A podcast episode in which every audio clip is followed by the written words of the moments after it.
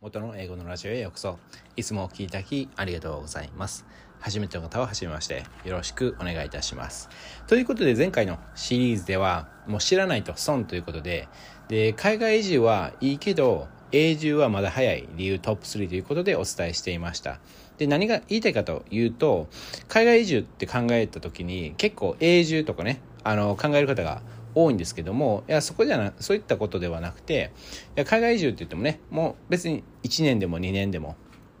そういったことも可能なのでというか最初はね1年2年とかそういったことから始めるのがいいかなと思った次第です。はい。で、今回の収録、まあシリーズでは、海外移住のことをね、ばっかりやってるんですけども、はい。で、とにかく迷ったら行動して行動しないと損ということでもう迷ったらねもう海外移住の計画しましょう海外移住しましょうということで。でとにかくネットの情報は使えないですよっていうことをその理由をトップ3ということでお伝えしていきます。で何かというとまあどこそこ行きたいってなった時にまあインターネットでね検索できる時代ですよね簡単に。で結構ねいろんな情報があってでまあ結論から言っちゃうともうインターネットの情報は話半分でとか、まあ、テレビの情報でもね、インターネットの情報でも話半分で大丈夫ですよっていう方なことになってます。はい。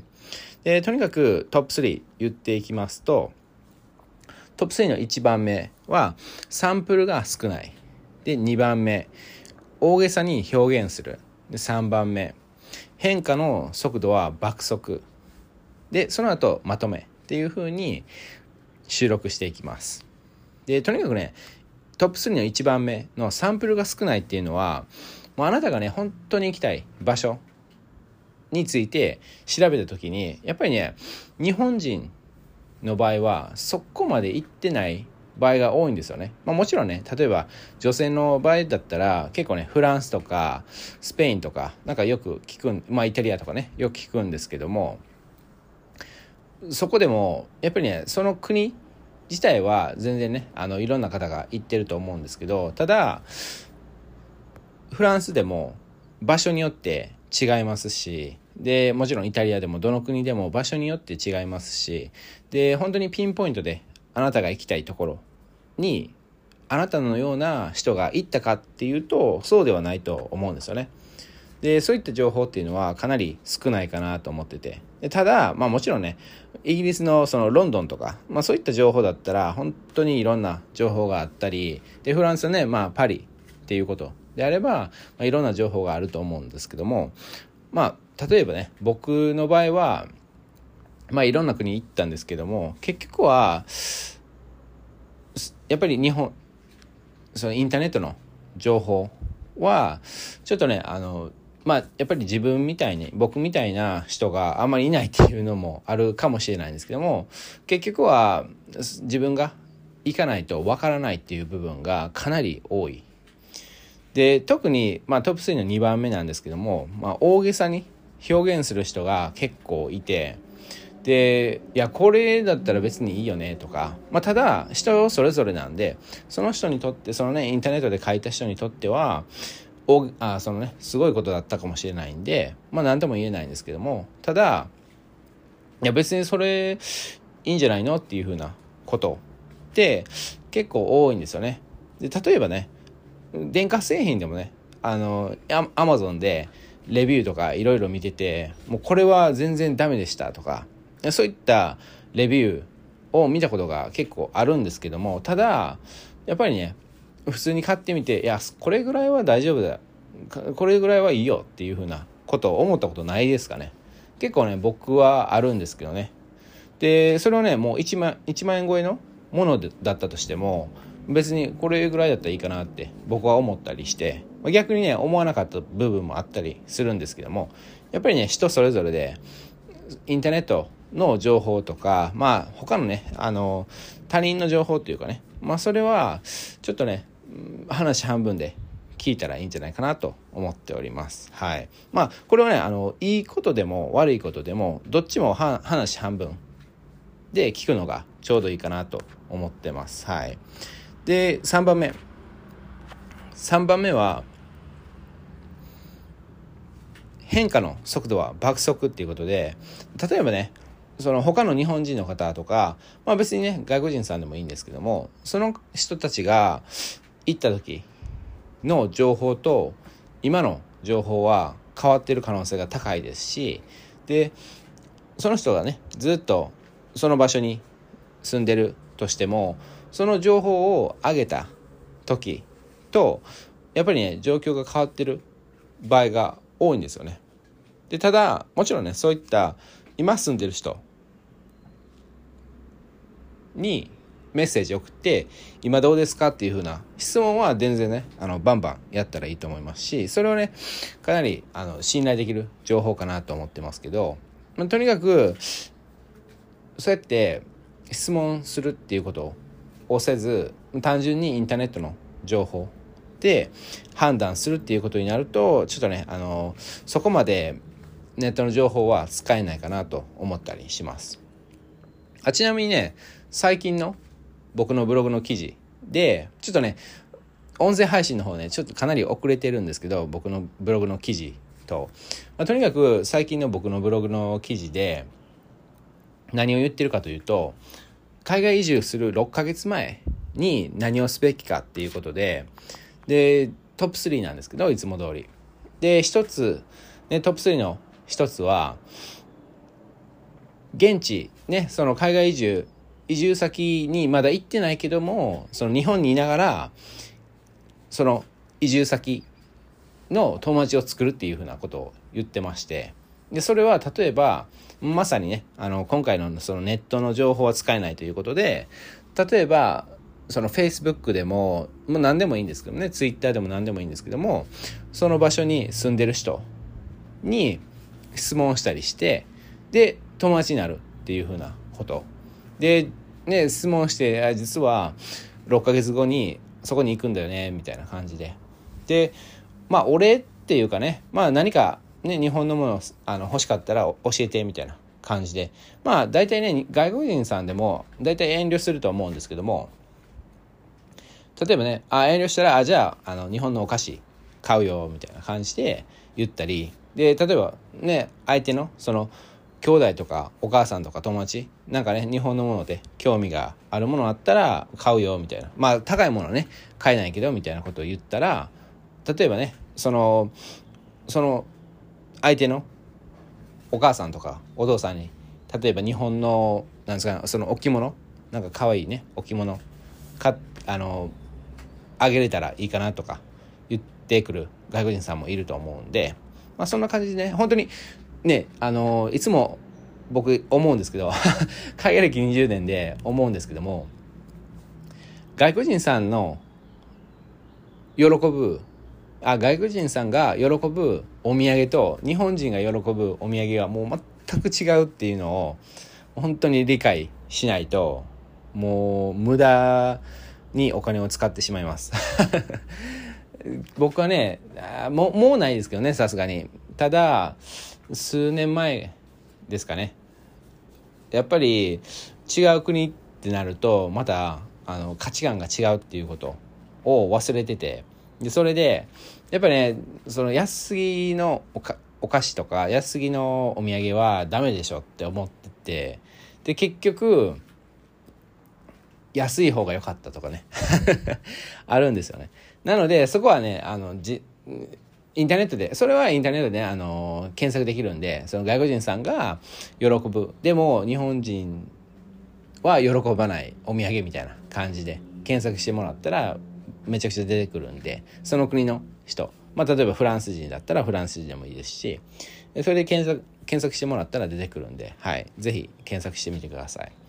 ということで最後までお聴きいただき本当にありがとうございます。元の英語のラジオでした。素敵な一日をお過ごしください。いいなと一瞬でも思ったら、いいね、フォロー、登録、家族、友達、まあ、おじいちゃんおばあちゃんでも誰でもいいので、はい、好きな人にシェアお願いいたします。それではまた。こんにちは。元の英語のラジオへようこそ。いつもお聴きいただきありがとうございます。初めの方は、はじめまして、よろしくお願いいたします。ということで、前回の収録ではいつも通りね、イントロダクションということで123ちょっとだけね深掘りしていましたで今回の収録ではネットの情報は使えない理由トップ3ということで1番目のサンプルが少ないっていうことを深掘りしていきます。はい。で、とにかくインターネットの情報で言うとまあツイッターとかまあインスタグラムとかでまあブログとかもちろんはいブログとかいろいろあるんですけどもやっぱりねそのあなたが本当に行きたい場所の情報をちゃんとね持ってるかっていうとそうではない可能性が高いですしでプラスその情報っていうのはあなたにとってはちょっと価値観が違うかったりするんで例えばものによってはその考え方が違うっていうことで僕の場合はあんまり日本人がその多すぎない場所が好きだったりするんですよね。でそういったことで例えばまあタイで言いますとまあ白茶っていうところがあるんですけどもやっぱりね白茶は住みやすいとかいろいろいう意見がインターネットで転がっててでやっぱり海もありますしで普通に綺麗ですしで日本食もあってっていうふうなことなんですけども実際にね僕が住んだ時に思ったのはちょっとね日本人が多すぎというかもうここはもう日本みたいな感じだったんですよね。まあ、例えばね想像してもらったらいいんですけど例えばその神戸にねあの中華街中華街っていうのかな？あの中華料理店がいっぱいあるところあるじゃないですか。まあああそこに住むみたいな感じで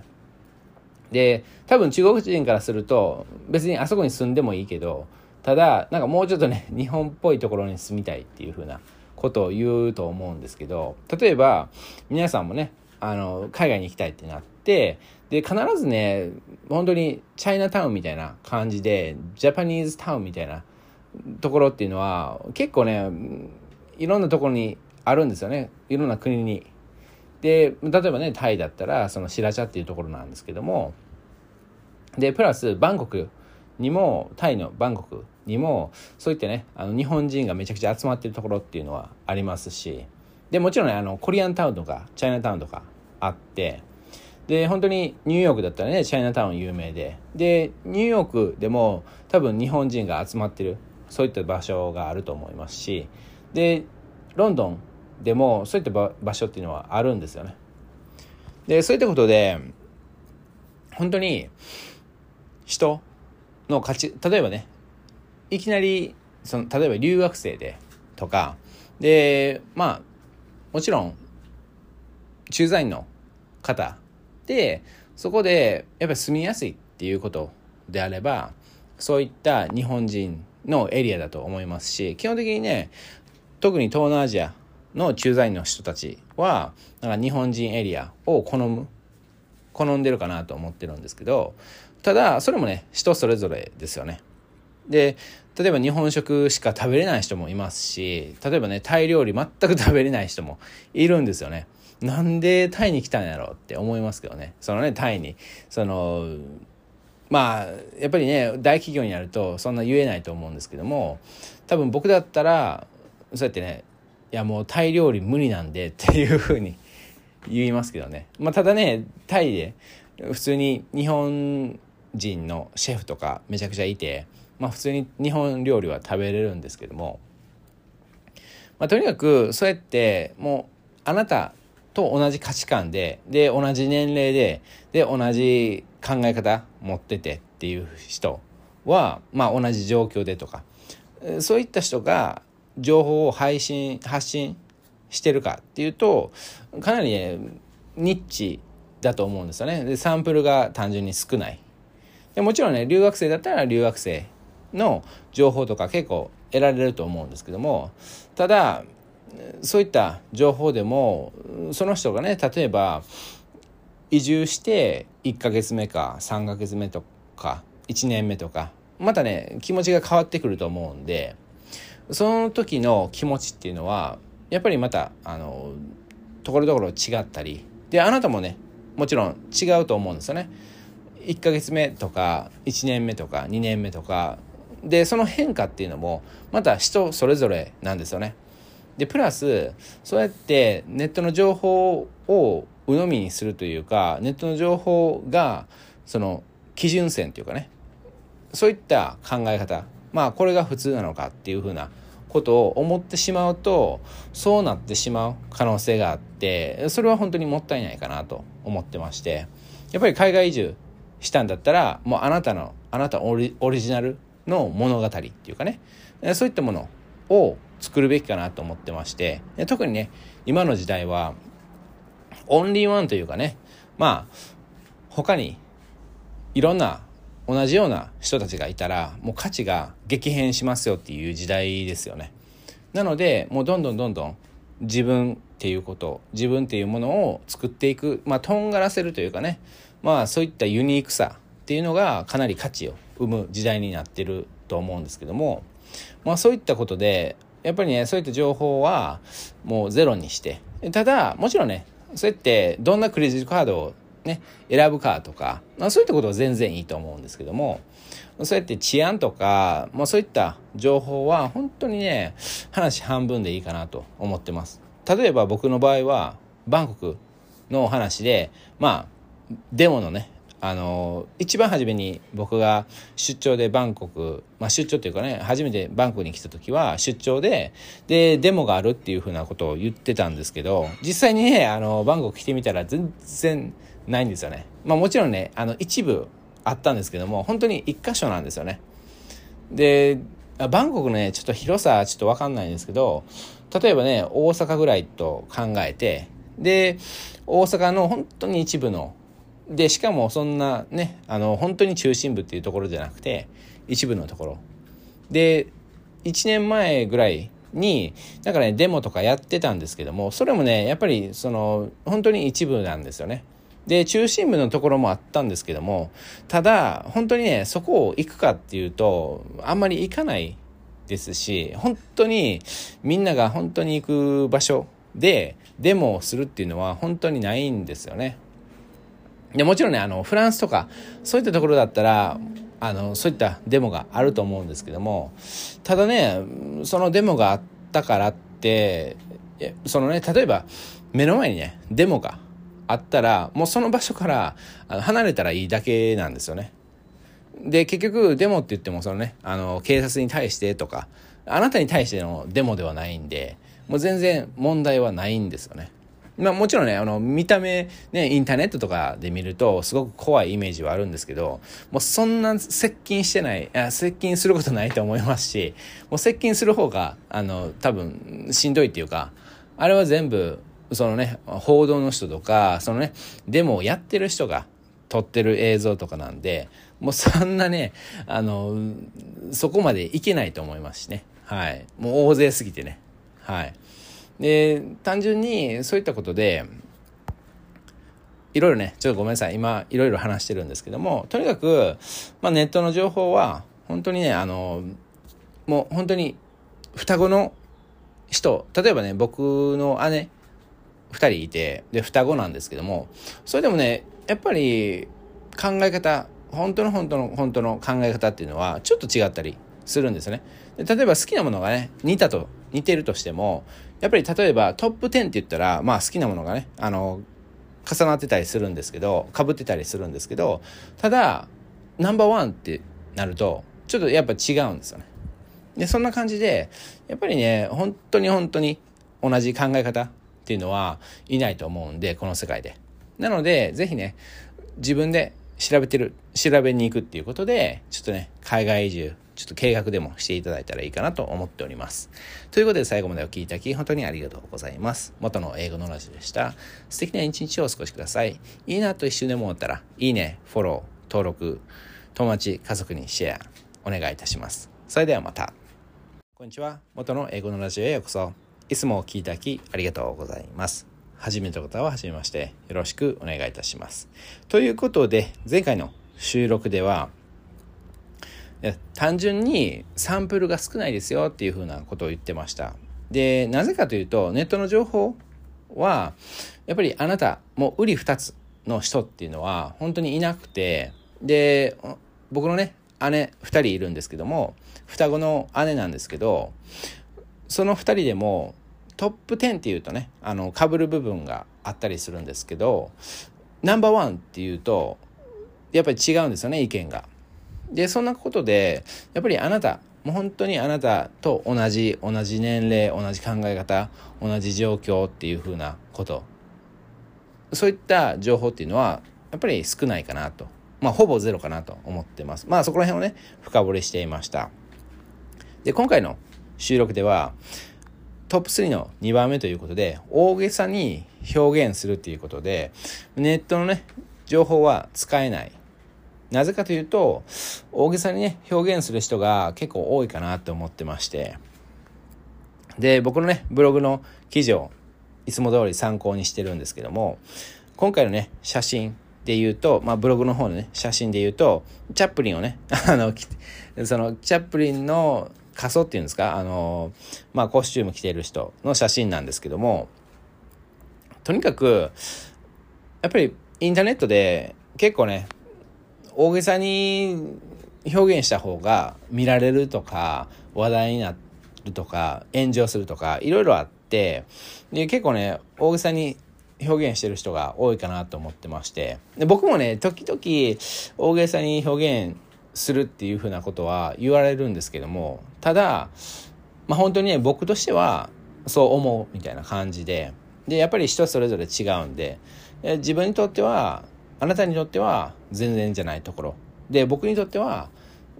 全然じゃ全然ね何も思わないっていうこと。で僕にとってはめちゃくちゃすごいって思ってもあなたにとってはいやまあまあじゃないみたいな感じで。やっぱりね人それぞれ違うので。でじゃあどうすどうすればいいかというと、まあ、単純にねあの話半分で聞く読むっていうことですよね。で本当にねすごいってなったそういった感想があったとしてもまあ話半分であへえみたいな。まあへえじゃないですけどね。まあそんな感じであの聞く。あまあ読むっていうことね。で例えばねあの証明されたとか科学的にとかそういったことを書いてる場合でもまあねそんなねあの100%鵜呑みにするっていうことではなくてで単純にまあ言ってみないとわからないよねっていうふうな言葉を発したりで、まあ、それだけでどこどこそこ行くっていうことを決断してもらいたくないかなと思ってましてで単純にそういったまあ驚きというかまあいい情報が多いそういった場所を選ぶのかでまあちょっとねそれは人それぞれでいいんでいいんですけども僕のブログのあの1番目の方に書いた通り単純にねあの心に聞くっていうことでドキドキワクワクするかっていうことをちょっとね基準に海外移住その移住先を考えてみる。でそしてそうやって大げさに表現してたり大げさに表現してなかったりまあどっちでもね結局あなたの心に聞くと結構ね普通にわかるんですよねで本当に頭で頭で理解してドキドキワクワクする時ともう何何かわからないけどドキドキワクワクするっていうふうなことって絶対あると思うんですよね。でそういったことに目を向けるっていうことをしてもらってで話半分で聞く読むっていうこと。いやそれが一番いいかなと思ってます。はい。でやっぱりねあの運っていうねあのラック運命の運なんですけども運っていうのもあってでまあ本当にね影響するものっていうのはもう多いんですよね。で海外移住した後。で結局そういったインターネットの情報がどれだけね正しくてもやっぱりねそのタイミングとか運であなたに訪れないことがあったりで逆にそのね何もねこの場所に住んだらもう何にも起きませんって、まあ、心配事何にもないですっていうふうなことを書いたと書いてる人がいたとしても例えばねその人は3年5年10年住んでて何にも起きたことがないですって言ったとしてもあなたがね移住した後に何かハプニングが起こるっていう可能性はゼロではないんでなので結局はもう本当にね行かないとわからないっていうことしかないかなと思ってましてとにかく行動していただきたい。でとにかくネットの情報は話半分ででプラスやっぱりねこういったまあ過去にね過去の記事で書いたんですけども危なそうな場所も必ず住んでいただきたいんですよね。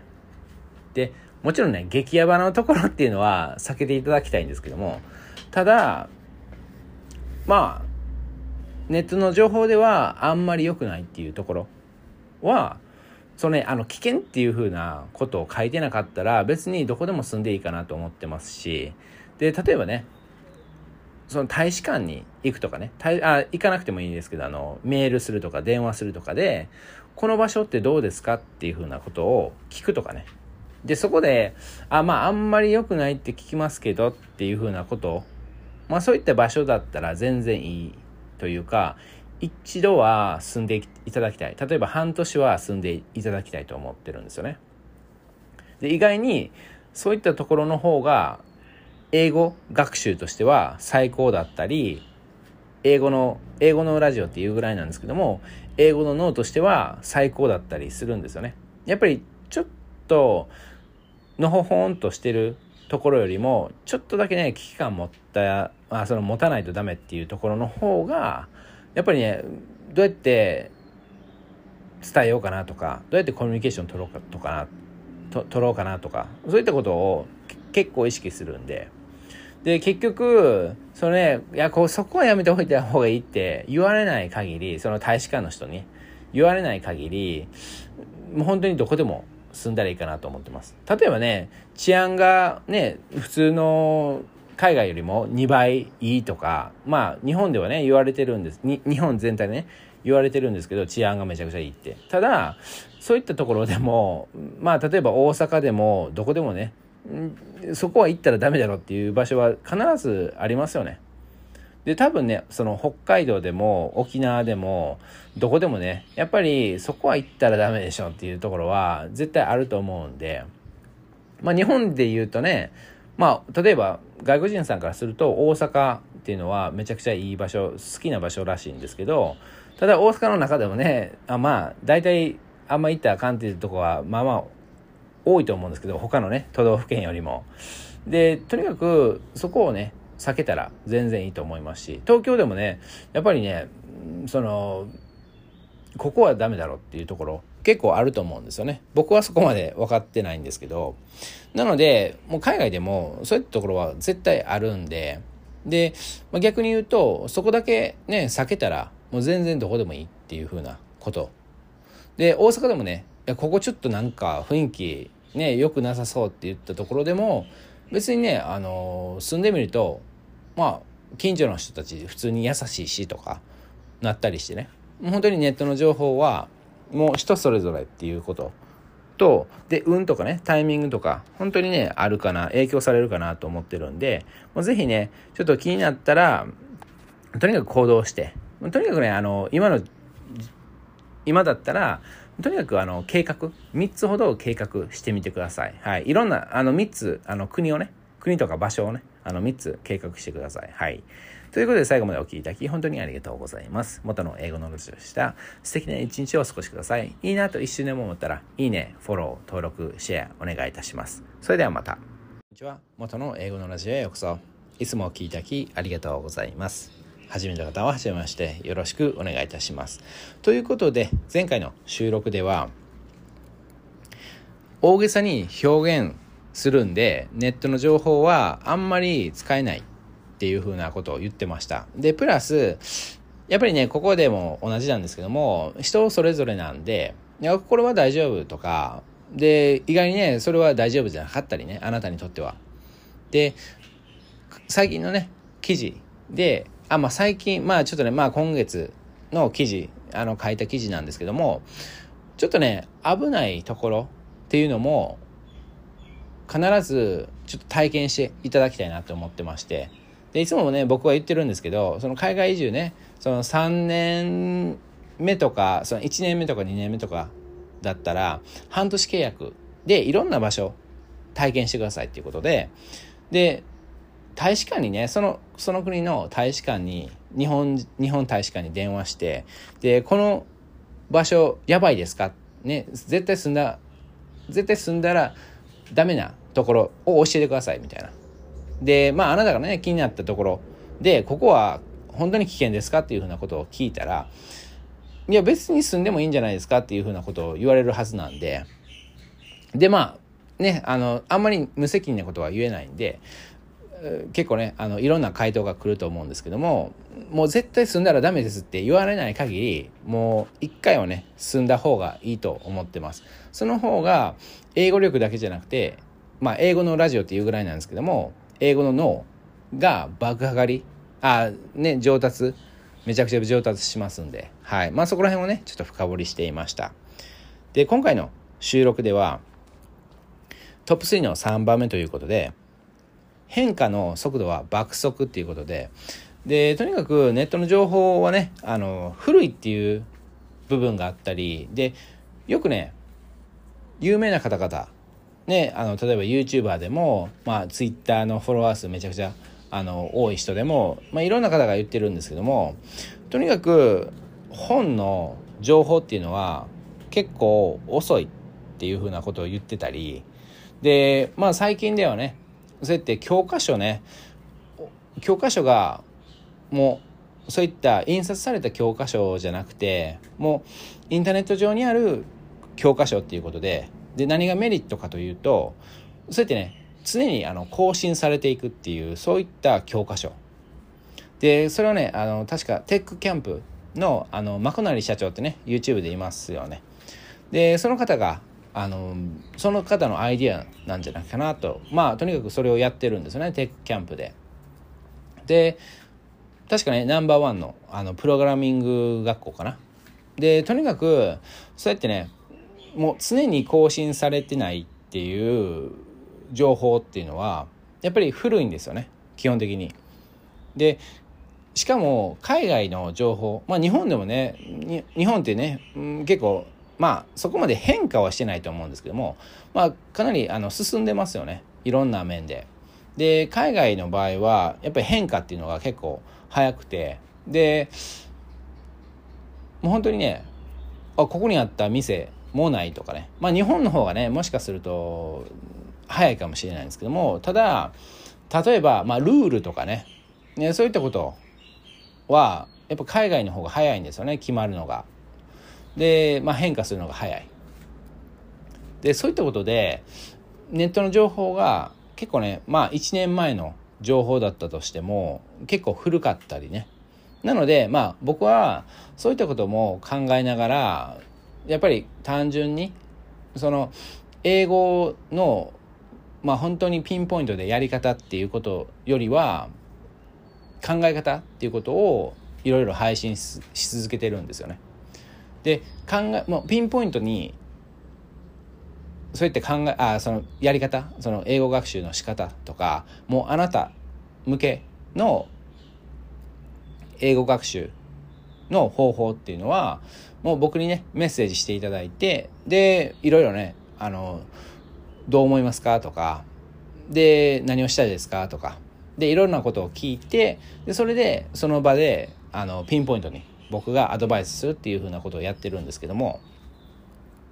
でそういったことででまあ前前前々回のあのトップ3の1番目の時に言ったんですけどもそうやって海外移住する前にその海外移住先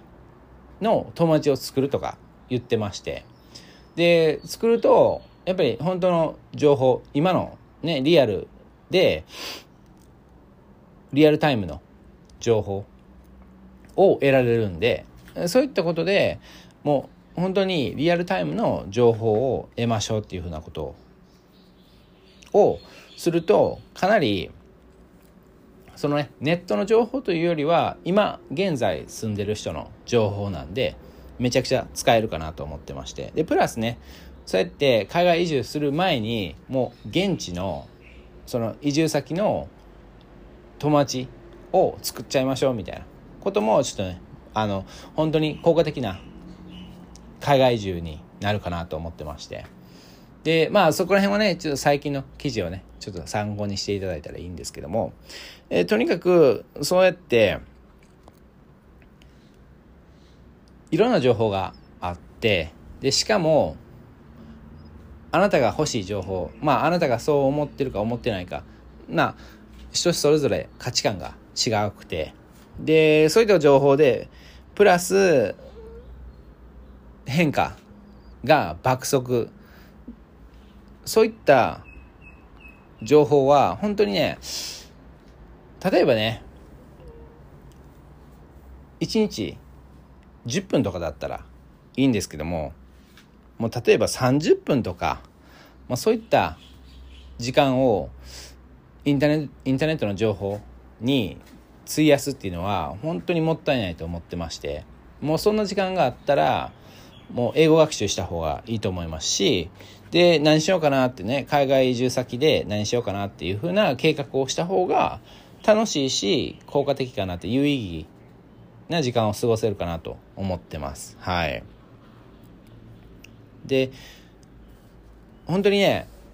も僕のねブログの記事をいつも通り参考にしてるんですけども本当に0.02秒でもねあこの国いいなとか海外移住いいなとか思った人はもう本当に計画だけでもいいんでもう今週中に3つほどねあの場所違うねもう同じ国でもいいんですけども場所が違うところで海外移住計画をちょっと3つちょっと作っていただきたいなと思ってまして。で例えばね僕の場合はタイが好き。もう本当に好きっていうふうに気づいて。で例えばね3箇所で言うとまあ北のね北の方バンコクから北の方のチェンマイ一つとで、まあ、バンコクでもねあのいろんな場所があるんで、まあ、バンコクの今僕が住んでないところの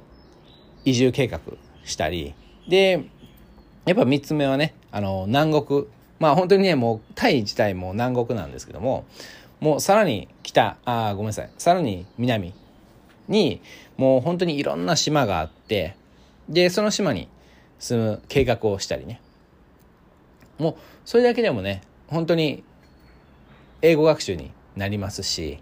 で実際にそれをねあの情報収集したいっていうことで友達作りもいいと思いますし。でその、ね、国にまだ行かない、まあ、行く予定もないけど別にね友達作ったらいいんですよ。で例えばホテルにねあのメールしてもいいと思いますし電話してもいいと思いますしでちょっとねあの考えてるんだけどみたいな感じでちょっと情報教えてくれないかなって言ったら全然教えてくれると思うんですよね。でそういったことでいろんな人にちょっとね連絡したりちょっとねあの情報をもらったり、えー、そういったことの方がもう全然英語学習になりますしでそのリアルタイムの情報っていうのがその変爆速でね変化するっていうそういった国でもそういった場所でも全然ねもう実際にメッセージして取る情報っていうのはすごく効果的にあの使えるかなと思っております。それでは最後までお聴きいただき本当にありがとうございます。元の英語のラジオでした。素敵な一日をお過ごしください。ではまた。元の英語のラジオへようこそ。いつもお聴きいただきありがとうございます。初めの方は初めましてよろしくお願いいたします。ということで、ごめんなさいね。ちょっと前回の収録の最後ね、もうなんか 最後の挨拶がね、もう2秒とか3秒でしたね えとにかく、今回のシリーズ、どうでしたかねで、1番目、2番目、3番目ね、あの、おさらいで言うと言っていくと、1番目はサンプルが少ない。で、2番目が大げさに表現する。で、3番目が変化の速度は爆速っていうことで、で、本当にね、こうやって、3つね、聞いて何を思ってほしいかっていうともう単純に、まあ、前回のね収録で言ったんですけども単純に別にね海外移住する前でしかも海外移住計画中ね全然そこに行く気はまだないかもしれないんですけどもその時からもう全然ねその現地の人に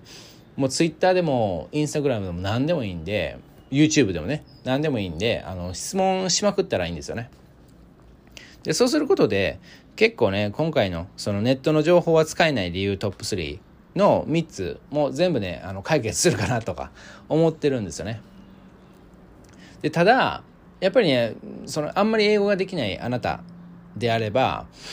そのねあの聞き方とかでちょっと情報が変わってくる部分部分もあるかもしれないんですけどもただやっぱりそれはねあのリアル情報あリアルタイムの情報ですしで例えばねそのネットの情報を見てでそれで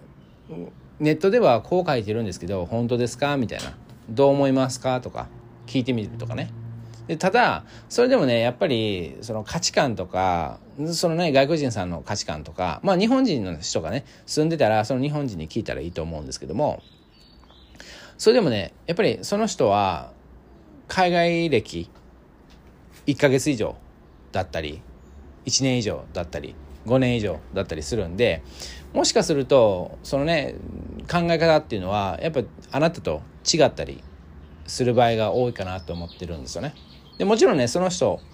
的にはあじゃあそのね海外行ったことない人はどう思うかなっていうふうなことを考えてくれるかもしれないですけどもそれがね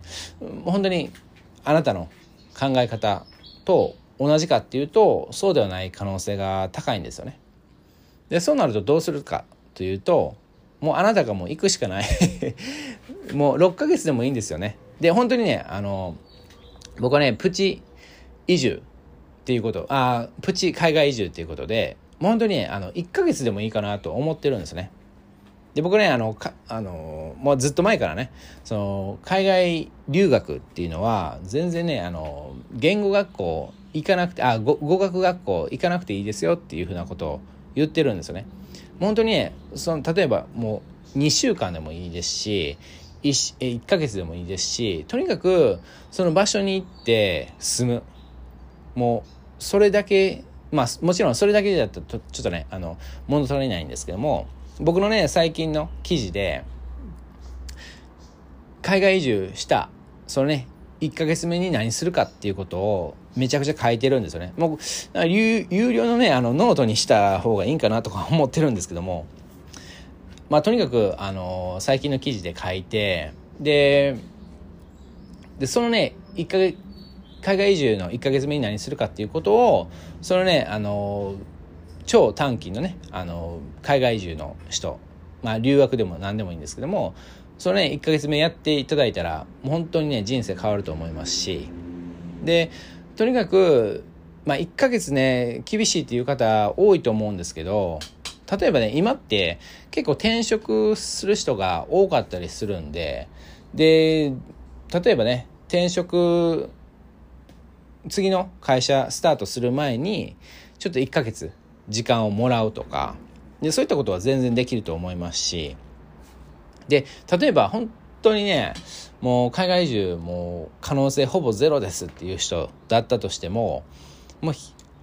う、ね、海外移住するの0%っていう人はもう絶対いないと思うんですよね。ねこの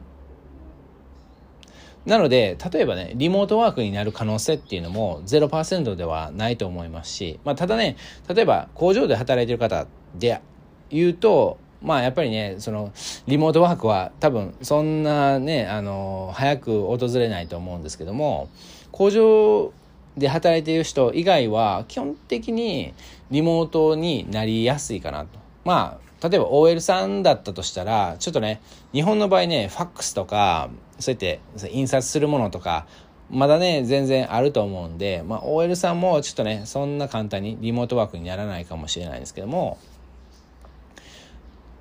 ただ、例えば10年以内にね、結構変わってくると思うんですよね。で、最近ではね、そのファックスがない日本の会社っていうのは全然ありますし、でそういったことで僕の僕の会社まあねもちろんタイの日系日系企業なんですけどタイにある日系企業で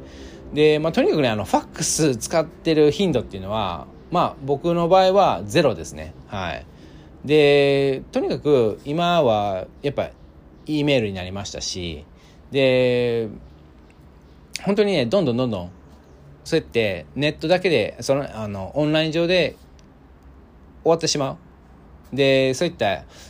印刷物もどんどんどんどんなくなっていきます。あななくなっていくと思いますし。でプレゼンテーションってなったらね、まあ、全然ねあの印刷物っていうのはあんまりいらないですよね。でそういったことでどんどんどんどん変わっていくっていう時代なんで10年以内にねそうやって OL の方でもそうやってリモートワークになる可能性っていうのはゼロじゃないかなと思ってまして。でそういったことねあのゼロじゃないって言われて一瞬でもねまあそうかなって思った人はもう本当に海外移住の計画だけでもいいんでね3つほどねちょっと今週中に書いていただきたいなもう本当にねあの簡単なことでいいんで。でちょっと調べる。でネットのね情報っていうのは全然調べたらいいと思います。でただそうやって現地の人にちょっと聞いてみようっていうふうな日本人の方ね多分どんな国でも日本人の方ね一人はいると思うんでちょっと探してみるとかね、まあ、その探すのも例えば英語でやってみたり、まあ、日本語でも全然いいと思いますけどそうやってねあの探すのもね結構楽しいと思いますしそれねあの実際にやっていただくとそのね例えばその週末でもねやっていただくと本当にねあのネットフリックス一日中見た週末よりもめちゃくちゃねあの充実すると思うんですよね。で、まあ、ちょっとねあの疲れるかもしれないんですけどもその分楽しいっていうかねあこんな国もあるんだとかあじゃあ次次ね例えばこんな国もねちょっと聞いてみようみたいな感じであのいろいろ調べたり聞いたりしていくとししナチュラルにね自然と友達どんどん増えていったりするかもしれないですしね。はい。で、プラス、その前回の収録で言ったんですけども、例えばホテルにね、その現地のホテルに、まあ電話はね、ちょっとお金かかるんでしなくていいんですけど、あの、まあできるんだったらしてもいいですけど、そうやってね、あの、メールアドレス絶対あると思うんで、で、それでね、あの、メールアドレス、ね、あの、コンタクトアスみたいな感じでメ、メールアドレスあると思うんで、で、そこでね、あの、メールしてみたり、で、それね、あの、結構教えてくれると思うんですよね。で特に今って、ホテルって本当に暇なんで、そうやって連絡しもらったら嬉しいはずなんですよね。で、まあ、もしね、あの、嬉しくないような、あの、返信が来たら、あ、じゃあこのホテルはね、やめとこう、みたいな感じで、はい、思ってもらったらいいと思いますし、まあ、必ずね、あの、10個ね、あの、5つのホテル試して、多分ね、そんなね、10個中ね、10個変な返信が来るっていうことはないと思うんで、はい。で、まあ、そうやってね、あの、5スターとか、4スターとかね、あの、ちょっとちゃちゃんとしたね、あの、ホテルだったら必ずいい、いい感じの、あの、返信が来ると思うんで、で、もしね、あの、海外移住したら、お礼として、そこにね、あの、泊まったらいいと思います。はい。とにかく、ちょっとね、海外移住の計画だけでも、もう完全無料でできるんで、ぜひやっていただきたい。で、その時に、ちょっとね、ネットの情報は話半分でちょっと聞いていただいて、で、できれば、ちょっとね、現地の人にメッセージとか送れたらいいかなと思っております。それでは最後までお聴きいただき本当にありがとうございます。元の英語のラジオでした。素敵な一日をお過ごしください。ではまた。